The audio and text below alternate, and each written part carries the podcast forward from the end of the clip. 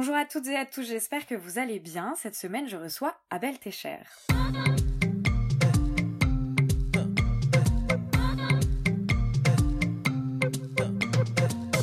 Présente est un podcast dans lequel je souhaite mettre à jour ce qui vient en amont puis en aval de l'art contemporain. Mes questions portent donc rarement sur les œuvres en elles-mêmes, mais davantage sur toutes les réflexions et les doutes qui gravitent autour de celles-ci. Car ici, je m'intéresse d'abord à la manière dont la vie de mon invité impacte son travail, puis à l'inverse, à la façon dont son travail vient impacter sa vie. Dans Présente, j'essaye de mener les conversations comme j'ai l'habitude de le faire en tant que critique d'art dans les ateliers d'artistes ou à la terrasse des cafés, sauf qu'ici nous sommes enregistrés et vous avez la possibilité de tout écouter.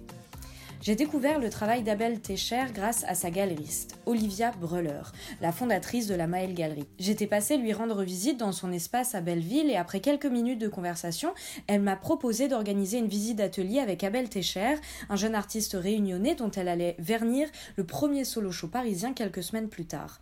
J'ai accepté tout de suite parce qu'Abel aborde des thèmes que je chéris, à savoir la fluidité du genre, la déconstruction et le queer. Quand je suis allée dans son atelier de la Cité internationale des j'ai juste été scotché. La virtuosité de son pinceau était hallucinante et son regard sur le genre nécessaire. Je suis donc ravie de recevoir Abel Técher pour le huitième épisode de Présente. Bonjour Abel, comment vas-tu? Salut Camille, ça va bien Et te remercie en tout cas pour, euh, de m'avoir invité à cet entretien. Et, euh, Avec plaisir.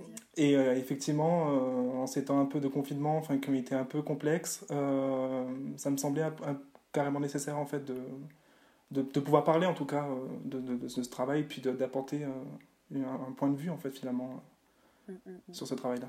Quand je t'ai rendu visite euh, lors de ta résidence à la Cité des Arts, tu étais en train de terminer ta dernière série de peintures. C'était pour la plupart des autoportraits.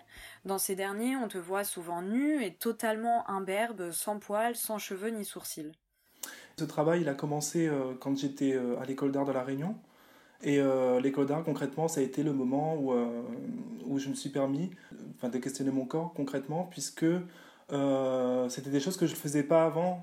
Et les beaux-arts, justement, ça m'a permis d'avoir cette, comment dire, cette ouverture aussi par rapport à, à mes, mes, questionnements internes. Et, et, je me suis rendu compte justement que ce lieu, en fait, le lieu d'art, le lieu, le lieu de l'apprentissage de l'art, en fait, était vraiment ce moment où euh, je me suis dit euh, que, que j'avais cette possibilité de, de, lâcher les choses qui étaient à l'intérieur effectivement et qui, euh, et qui pour moi avaient la nécessité en fait quelque part de, de, voilà, de, de, s'exprimer en fait, puisque c'était des moments dans l'espace familial, etc., enfin de tout ce qu'on a connu auparavant, il n'y a pas cette, cette possibilité concrètement de, mettre des mots et de mettre des formes en fait sur, sur ce qui nous habite en fait finalement. Et l'école des beaux-arts, moi je l'ai pris justement de cette manière-là ça a été vraiment le point de départ, en fait, cette réflexion sur, euh, sur le corps.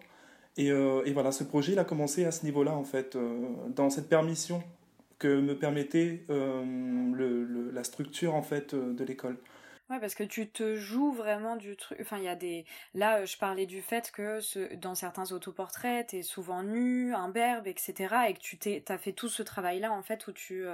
Avant de peindre, en fait, tu, tu, tu rases intégralité de ton corps. Il y a aussi d'autres peintures où voilà, tu vas euh, tendre ton torse pour créer des seins, tu vas euh, euh, glisser ton sexe entre les, tes cuisses pour, pour qu'il soit plus apparent. Enfin, tu vas vraiment te jouer comme ça de, de, de, de, ton corps et tu vas le rendre comme ça un peu, un peu fluide quoi, et, et plastique. La première chose qui m'a été faite par rapport à cette peinture, c'était d'enlever le vêtement en fait. Donc du coup d'enlever toute cette charge qu'on a l'habitude de porter et qui devienne, enfin, qui devienne de manière habituelle une sorte de peau, une sorte de seconde peau sociale en fait par rapport à l'autre. Et euh, la première chose que j'ai faite par rapport à ce travail, c'était vraiment d'enlever tout cette, toute cette charge sociale, tous ces vêtements en fait qui signifiaient par rapport à l'autre justement euh, une certaine catégorisation concrètement. Et, euh, et puis voilà, de faire un constat de ce qui restait en fait. C'était le corps nu, le corps, bah, un, corps un corps biologique masculin. Et voilà, l'idée en fait au fur et à mesure, c'était vraiment de, de commencer à le troubler et de commencer à à tester des gestes simples, par exemple le fait, le fait de pincer le torse et puis de, de, comment dire, de modifier, puis de, de faire ressortir par rapport à, à, ce pincement des seins qui ne sont, pas, euh, qui sont pas naturels, mais qui, qui, voilà, qui, qui, créent, qui je pense, une distorsion par rapport à un corps masculin, en fait, déjà, par rapport à ce simple geste, en fait, de le faire, et puis de le tester, en fait, par rapport au miroir, etc. Donc c'était euh, vraiment ce rapport, justement, à, à faire avec à tester des choses avec ce que l'on a en fait finalement. sans forcément arriver au départ avec des artifices, etc. Mais c'était vraiment avoir ce rapport, euh, mais qu'est-ce que je peux faire avec mon corps, qu'est-ce que je peux ajouter, qu'est-ce que je peux, euh, comment est-ce que je peux le questionner, le distordre en fait concrètement euh, par rapport à des, par rapport à, ce que j'ai en fait, en, négatif par rapport à ce que je n'ai pas. Donc c'était vraiment le geste au départ, ce geste-là en fait qui, qui est venu. Et petit à petit, c'est venu justement cette idée de d'enlever, de, de, garder cette idée d'enlèvement en fait, et puis de, de, décharger petit à petit. Et c'est arrivé justement cette idée de d'enlever concrètement, en fait, pas uniquement ce qui, ce qui était rajouté au départ sur le corps comme le vêtement, etc., tous ces artifices, mais aussi ce que le corps produit de manière naturelle, c'est-à-dire les cheveux, euh, les poils, les sourcils, enfin voilà, c'était vraiment une manière de euh, d'enlever tout ce qui était reconnaissable, tout ce qui, euh, tout ce qui formait aussi cette... Tout ce qui te disait garçon. Exactement, et aussi par rapport à la barbe, puisque effectivement, ce sont socialement des choses qui sont reconnaissables par rapport à tel ou tel genre, en fait. Enfin, la barbe, euh, genre masculin, etc. Et du coup, c'était vraiment l'idée de brouiller le plus possible cette, euh, cette, corporalité, en fait, qui était, euh, qui était de manière innée, qui était venue comme ça, enfin, sans, sans, avoir de contrôle, forcément, sur, sur ce corps, en fait. Et c'est ça aussi qui m'a permis de comprendre, effectivement, que en même temps, par rapport à ce que j'ai fait, enfin, entre-temps, j'ai lu aussi des livres comme, euh, comme La pensée de Judith Butler, euh, Trouble dans le genre. Euh, enfin voilà, c'était vraiment des, un texte qui a été un peu, un peu le, le, point de départ et puis le, la continuité aussi de la, compréhension, le fait de mettre des mots en fait sur, sur cette, cette histoire de cette idée de, de, comment dire, de conception du genre qui est totalement construite et qui n'a pas forcément, enfin qui n'a pas forcément de, de naturalisation en fait par rapport à au corps biologique et qui, que ce sont des choses qui sont, qui sont amenées à être euh, à se construire justement de manière culturelle et qui il y a euh, rien de, de, de, naturel là-dedans. Enfin toi moi j'aime bien il y a un terme que tu emploies souvent c'est euh, tu parles de tabula rasa. Et en fait t'expliques souvent que en retirant tous tes poils tu te débarrasses justement de ces stéréotypes de genre et tu proposes un corps qui se serait éclipsé de notre système euh, binaire qui est contraignant et oppresseur, inévitablement, euh, ton genre devient euh, fluide et c'est là où, tu, empruntes aussi à toute cette pensée de Judith Butler. il s'inscrit dans un processus de, déconstruction. Tu identifies en fait tous les endroits qui sont construits, que la société t'a réclamé de construire comme étant masculins. Et, et de le naturaliser. C'est ça, exactement. Et tu t'inscris donc dans une démarche qu'on peut qualifier de queer. Eh bien, effectivement, puisque en fait, euh, ça a été, comme tu dis, ça a été vraiment l'idée de, de Tabula Rasa pour, euh, pour ce déchargement-là. Et, et, le queer, justement, c'est comme c'est une notion, en fait, qui. C'était une insulte à la base, en fait, qui, euh, qui, désignait justement. En, même temps des corporalités, en même temps des personnes et des sexualités qui n'entraient pas dans une, dans une catégorie de genre ou dans une norme en fait déjà prédétablie. Donc c'était vraiment une insulte qui, qui signifiait tordu, bizarre, etc. Et euh, moi, moi, je pense que le, le, le, fait de, le fait de peindre, en fait, et le fait de, déjà de démultiplier, en fait, cette même corporalité dans ma peinture, et de le faire en sorte que qu'il y ait différents personnages, parce que c'est moi ça j'appelle ça des personnages, parce qu'effectivement, c'est à différents temps, temporalité, en fait. Puis euh, de le faire, en fait, de le mettre en scène dans différentes positions. Et effectivement, il y a, quand, quand, quand, on rassemble toutes ces, euh, toutes ces corporalités, je pense qu'on peut avoir une de fluidité, puisqu'il y a vraiment cette notion de ne pas rester, ne pas rester dans, une, dans une corporalité stricte, euh, binaire, définie exactement, mm, mm, mm. et euh, d'avoir cette envie, cette possibilité justement de, euh, de déconstruire et puis de mettre en, de mettre en avant justement cette, cette performance en fait des, des binarités, des, des, des, binarités qui, qui, entrent, qui entrent de manière sociale dans le corps. Donc c'était... et puis oui, effectivement, le, le queer dans le sens où où c'est une notion justement qui tente justement de ne pas se référer à, à, à toute, enfin qui tente justement d'abolir toute forme de domination en fait finalement. Et je pense qu'effectivement que ça, ça, ne construit, ça ne se construit pas uniquement sur la notion de genre, mais ça peut aussi, euh, comment dire, se, tenter une réflexion justement sur le système en fait qui construit aussi euh, cette, ces, ces notions de minorité. C'est ça, c'est une pensée bien plus globale et pas uniquement justement euh, sur, euh, euh, sur une question de genre, etc. Mais, vraiment qui épouse finalement l'ensemble de, de, de, de, la réflexion sur un potentiel nouveau système quoi. Et, euh, et comme tu le disais euh, le queer il s'inscrit euh, dans un, un processus d'empouvoirment dans le sens où comme tu l'expliquais ce terme était à l'origine une insulte qu'on balançait aux, personnes de la communauté LGBTQIA+ cela signifiait étrange enfin toujours d'ailleurs étrange bizarre tordu. Tu reprends ce retournement dans une de tes toiles dans laquelle on te voit porter une pancarte euh, sur laquelle euh, il y a inscrit Tifemel, qui est un terme en créole qu'on peut comprendre de différentes manières, mais tu vas nous expliquer. Euh, en fait, ce que tu me disais, c'est que si c'était une maman, par exemple, qui s'adressait à sa petite fille, c'était affectif. Par contre, cela devenait une insulte si on l'adressait à un homme, par exemple. Et toi, donc, pour bien expliquer aux auditoristes, quand c'est un, autoportrait dans lequel on, te voit de face, tu, tu, ton, ton regard en plus, et ça, c'est hyper fort, ton regard est, frontal, enfin tu, tu, regardes droit devant toi comme ça, et tu tiens cette petite pancarte où il y a marqué Tifemel. Oui, en fait, Tifemel, euh, c'est venu, en fait, c'est par rapport aussi à, à comment dire, à l'insulte, en fait, enfin, aux mots qui sont proférés et qui, qui sortent de la bouche d'une personne qui est à l'extérieur, justement, d'une autre réalité, en fait, finalement. Et pour moi, ça a été euh, concrètement de le reprendre, de reprendre ce, cette formulation qui m'a été, euh, qui m'a été euh, donnée en fait et imposée de manière assez récurrente, tant dans le, dans le cadre familial que dans, dans le cadre public. Et, en fait, le fait de le retourner, c'est une manière de, de, se le réapproprier effectivement, mais effectivement de le retourner en fait. C'est vraiment un retournement de situation, c'est-à-dire qu'au lieu de le, de le, comment dire, de le subir en fait, c'est une manière de le, de le reprendre et puis de dire qu'effectivement, ben, on, on, a cette possibilité en fait de, voir une, de, de, catégoriser une personne de telle ou de telle manière, mais il y a aussi cette possibilité de reprendre en fait ces assignations et puis d'en faire quelque chose de constructif plutôt que de, que de subordinatif en fait, enfin de, que d'imposer en fait.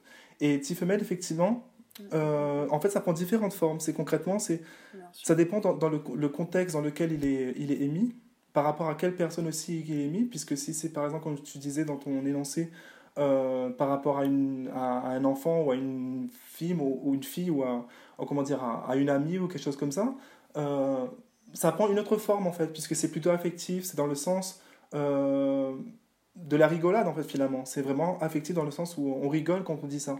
Mais effectivement, quand, quand c'est assigné justement à une personne de, de, de, comment dire, de, sexe masculine à la base, c'est quelque chose qui devient qui devient concrètement, qui devient relativement violent, puisque au départ, effectivement, quand j'étais plus jeune, je, me je, me rendais pas compte en fait des gestuels en fait parce que c'est aussi né de ça parce que la personne en fait qui vous voit à l'extérieur il vous voit uniquement par rapport aux gestuels par rapport à, à, ce que vous présentez de manière directe en fait.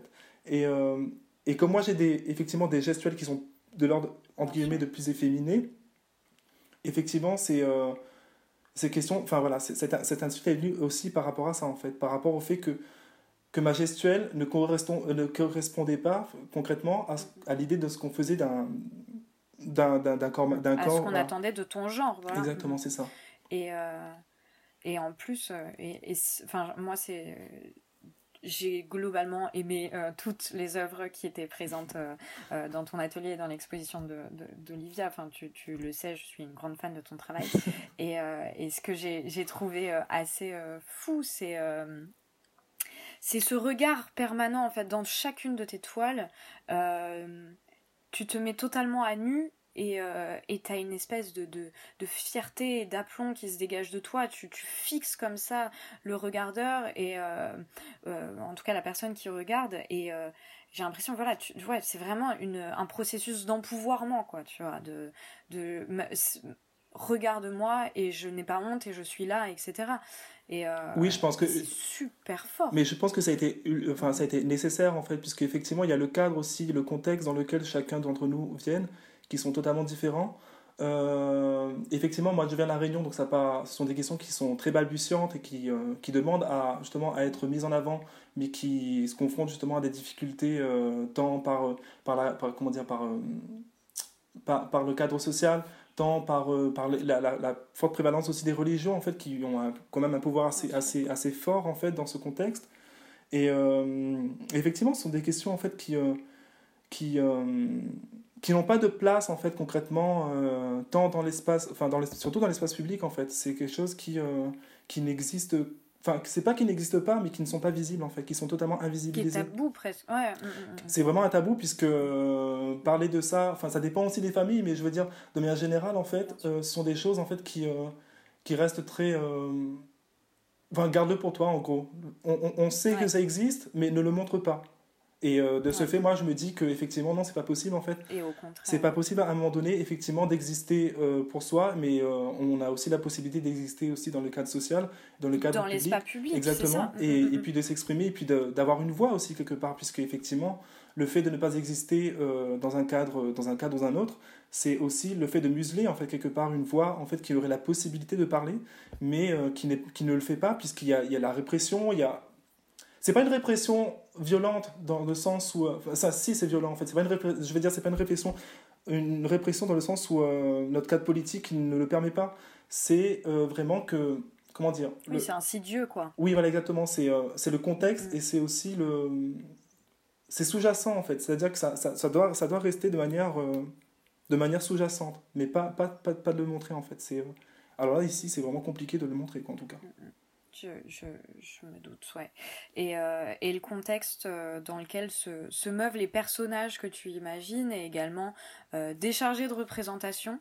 Les fonds sont abstraits, d'ailleurs tu, emploies le sfumato, qui est une technique, comment l'expliquer Tu vas m'aider.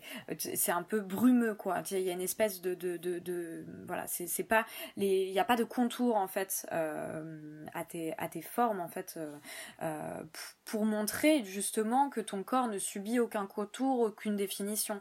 Il y a simplement des éléments qui sont présents ça et là. Ce sont des objets que tu, euh, avec lesquels tu as grandi, euh, si je me trompe pas, et que justement tu, agrandis à l'extrême, comme ce petit lapin en porcelaine euh, dans lequel tu viens te lever. ces objets, ce sont des choses dont tu possédais quand tu étais enfant, c'est ça? Oui, effectivement. En fait, c'est vraiment dans ce travail-là, à un moment, ça a été en même temps de, comment dire, de, de, de questionner le, le, corps dans lequel j'habite et aussi, euh, comment dire, euh, en fait, c'est pas qu'une question de corps, en fait, puisqu'il y a le contexte aussi, effectivement, le contexte social et le contexte, euh, enfin, il y a tout un contexte, en fait, dans, dans, dans lesquels, lesquels les, corps vivent différemment. Et, et, pour moi, ces objets, c'était vraiment des objets qui, dans, dans, mon enfance, effectivement, qui étaient très présents. En fait, ces bibelots, en fait, qui étaient vraiment, enfin, qui étaient vraiment dans un espace quotidien et qui, qui existaient, quoi, en fait.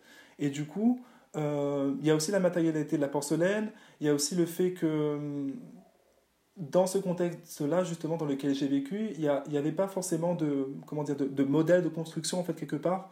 Et, euh, et ce corps, en fait, finalement, je l'ai, comment dire, je l'ai vécu de manière à, à le construire, en fait, par moi-même, à le construire seul, euh, concrètement, dans, dans, dans, dans, cet espace où, justement, où ces notions n'existent concrètement pas, en fait. Et du coup, c'était pour moi une manière de reprendre ces objets et de, comment dire, de, de les faire dialoguer aussi avec, euh, avec ces corps pour expliquer justement que l'objet et puis le contexte, justement, il influence énormément aussi sur la manière, nos sensibilités et nos manières aussi de percevoir les choses finalement. Et, euh, et effectivement, moi, cette notion de, liée à, comment dire, à, à la notion de, de non-binarité, enfin de fluidité du genre, en fait, ça, ça s'est créé par rapport à l'extérieur, enfin, finalement, par rapport aussi à Internet, puisque c'est Internet aussi qui m'ouvrait, qui me permettait d'avoir une ouverture sur le monde. Donc, cette diffusion d'images, en fait, qui venait de l'extérieur, etc. Et qui, permet, enfin, qui, voilà, qui, diffuse, en fait, de manière globale, en fait, des informations.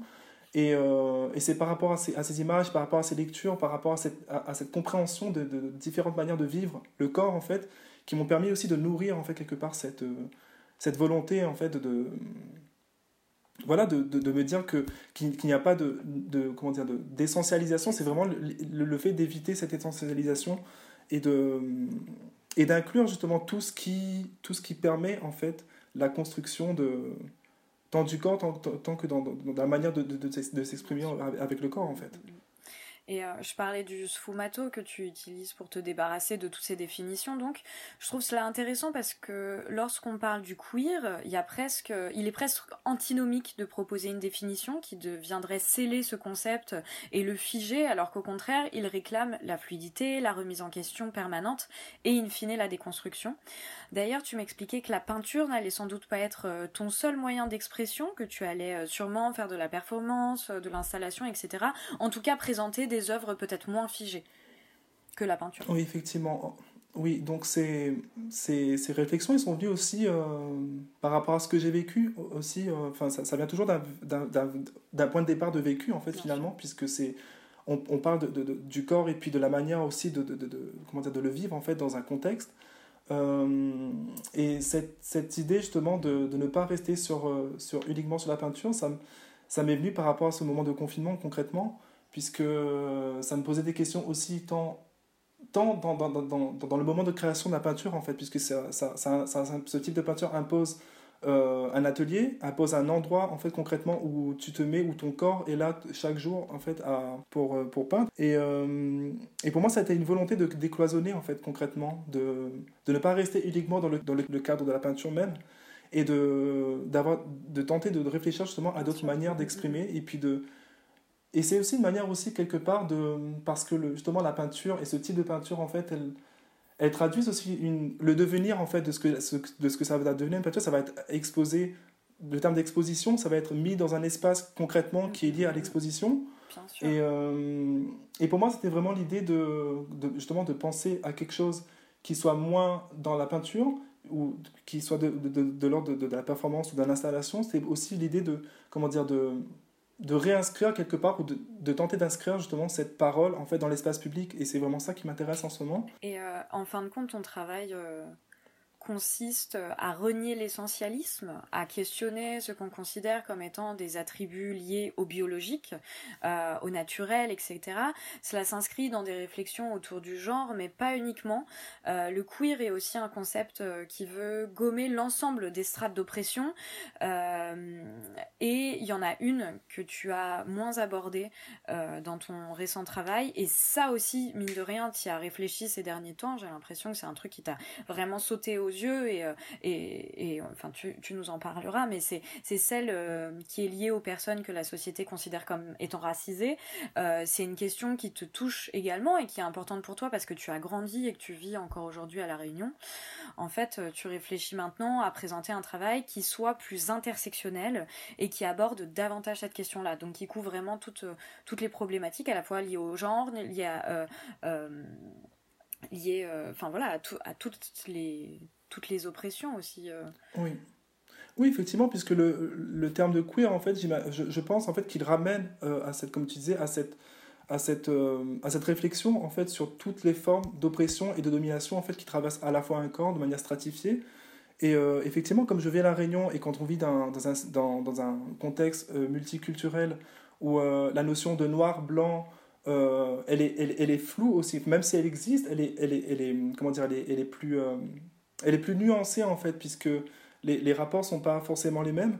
Et, euh, effectivement, le fait de, de, de, ramener un peu cette question d'intersectionnalité, je pense que c'est quelque chose de relativement important, dans le sens où, euh, où il y a une nécessité de le faire en fait finalement. je pense qu'aujourd'hui, on ne peut plus, euh, dans un monde où justement on, se rend compte de toutes, toutes, les formes en fait d'oppression qui peuvent y avoir sur les corps de manière différente, euh, pour moi, le, de reprendre un peu cette idée d'intersectionnalité, c'est aussi de démultiplier aussi, en fait, finalement, euh, les possibilités de parole.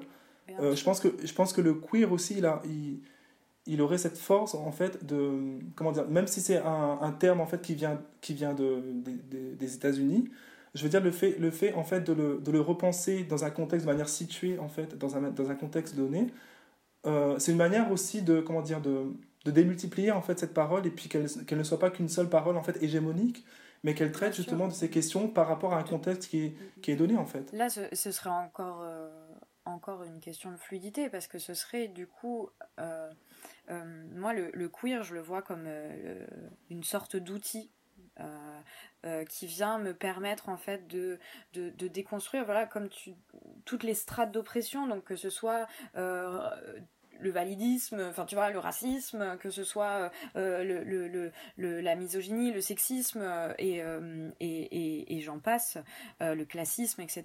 Et j'ai l'impression, voilà, que que c'est un peu ce que tu as fait là, c'est que tu t'es rendu compte finalement que c'était un outil qui allait te permettre comme ça d'aller en fait détruire toutes ces oppressions, quoi, et que tu, que tu voulais aujourd'hui agir de manière intersectionnelle dans le sens où tu n'allais pas traiter simplement la question du genre, puis, puis après la question de la race, puis après la question de machin, puis après, voilà. Qu'en fait, il y avait cette possibilité de, de, de, tout traiter en même temps et que tout était interconnecté et tout était imbriqué.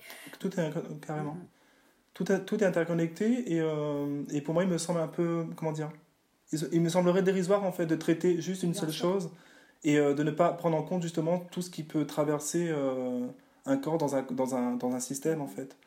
Et, euh, et, à La Réunion aussi, effectivement, comme, comme on a ce rapport avec la France, mais voilà, il y a un rapport assez. comment dire il y, a le rapport, il, y a ce rapport concret avec la France, mais je veux dire, on n'est pas uniquement en France en fait. Il, il y a aussi cette multiculturalité justement qui historiquement a été ramenée du Mozambique, de Madagascar. Euh, de Chine euh, et d'Inde par rapport aux engagés juste après. Euh, je veux dire, c'est vraiment un contexte qui s'est construit avec tous ces apports, enfin, qui ont un contexte totalement hybridé en fait par rapport à.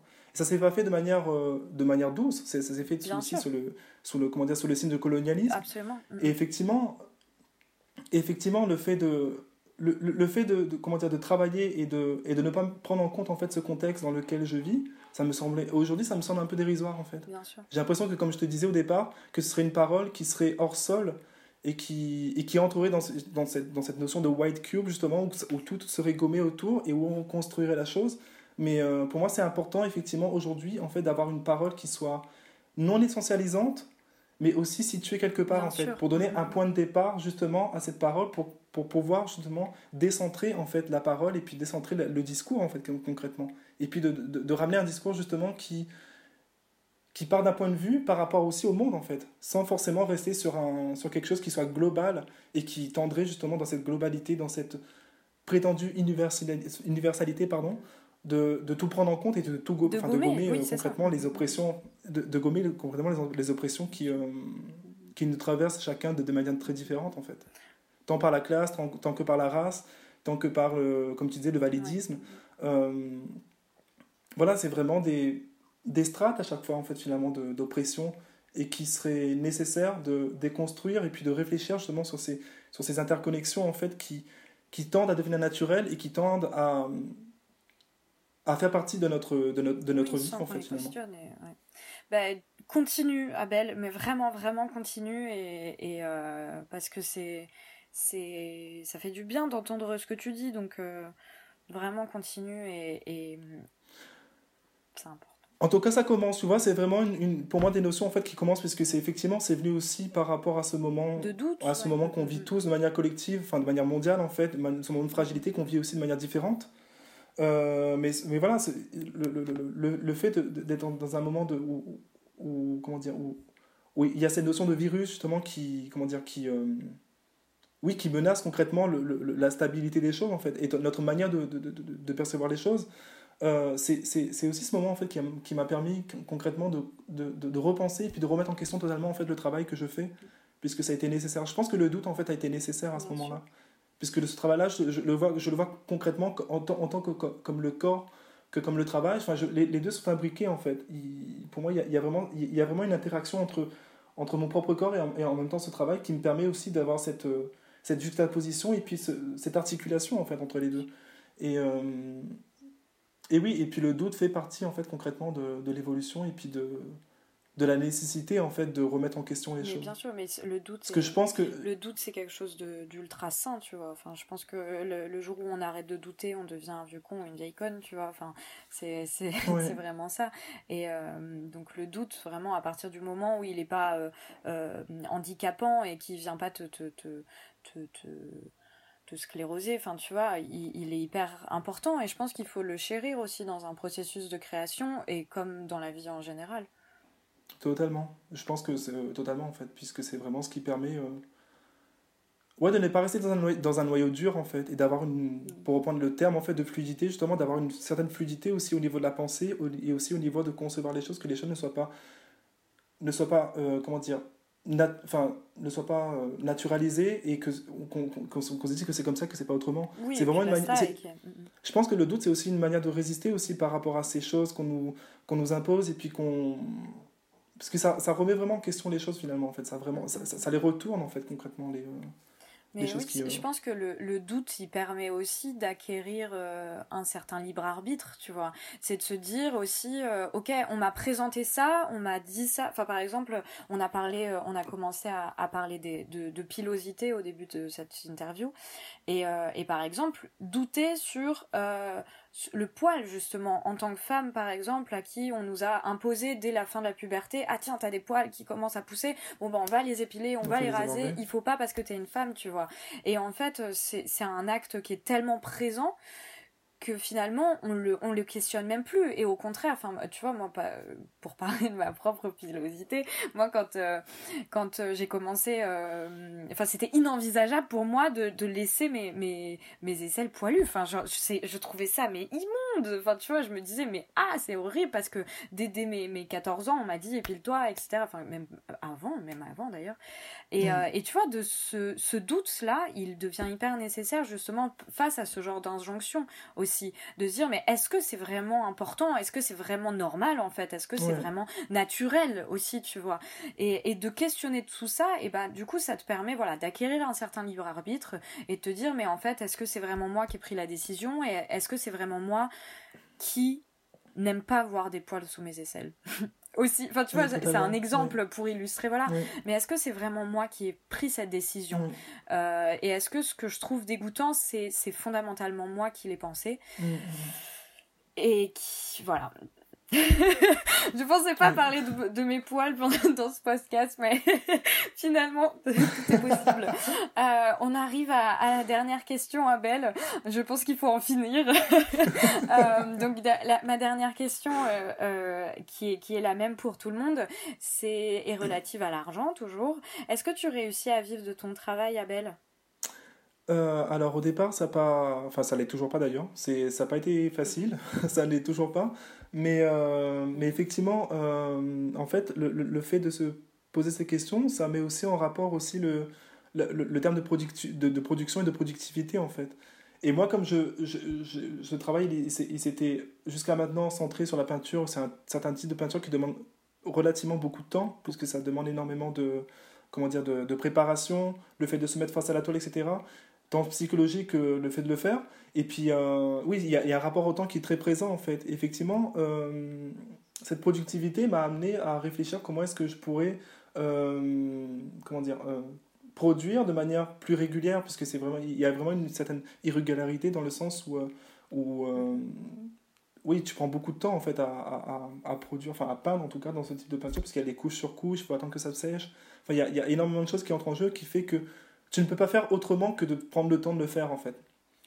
Et pour revenir à ça justement, ben, oui, ça prend en compte aussi cette terme de productivité, puisqu'effectivement, euh, le fait de produire des toiles, euh, par exemple, de manière euh, irrégulière, en fait, ça, comment dire, ça, oui, ça, ça, ça impacte forcément sur, euh, sur la vente, enfin, sur le fait de pouvoir en vivre, en fait, puisque ça prend, encore une fois, ça prend énormément de temps de le faire.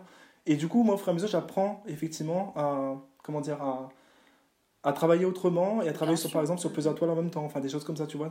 J'essaye effectivement de mettre en place des stratèges en fait pour pouvoir justement avoir cette notion de productivité. Mais en même temps, euh, je m'attache aussi à ces notions de temps en fait, puisque le temps, ça me permet. Mais parce que le temps est nécessaire au doute. Exactement, ça me permet effectivement de, en même temps de vivre avec ce que je fais, puisque ça me permet de comprendre en fait, de vivre avec, et puis de comprendre en fait effectivement ce que je suis en train de faire.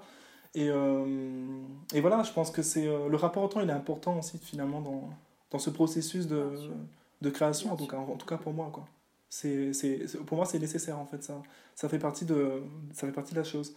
Et puis effectivement, le, aujourd'hui, en fait, le fait de, le fait de, faire, de faire partie d'une, d'une galerie, euh, on va dire que ça allège en fait. Ça allège concrètement cette notion de ne pas savoir comment vivre, etc. Même si c'est pas toujours évident, mais, euh, mais voilà, il y a...